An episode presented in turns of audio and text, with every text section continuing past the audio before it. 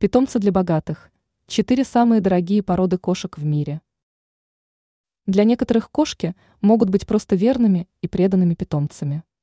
А вот некоторые могут рассматривать этих пушистиков в качестве символа статуса и успешности, а потому готовы отдать немалые средства за то, чтобы заполучить экзотическую и уникальную породу. Причем кошки определенных пород считаются одними из самых дорогих в мире. Порода Ашера. По внешнему виду эти экзотические кошки схожи со снежным барсом. При этом они достаточно умные, ласковые и верные.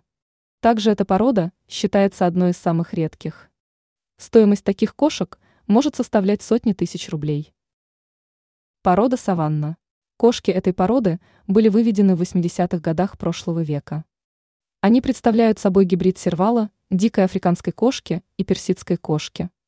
Эти пушистики отличаются преданностью. Но им необходимо постоянное внимание и дрессировка.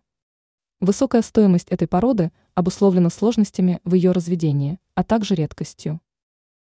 Порода лаперм. Эти кошки считаются элитными и дорогими. Уникальной особенностью является их кудрявая шерсть. Эти пушистики весьма общительны и не переносят одиночество.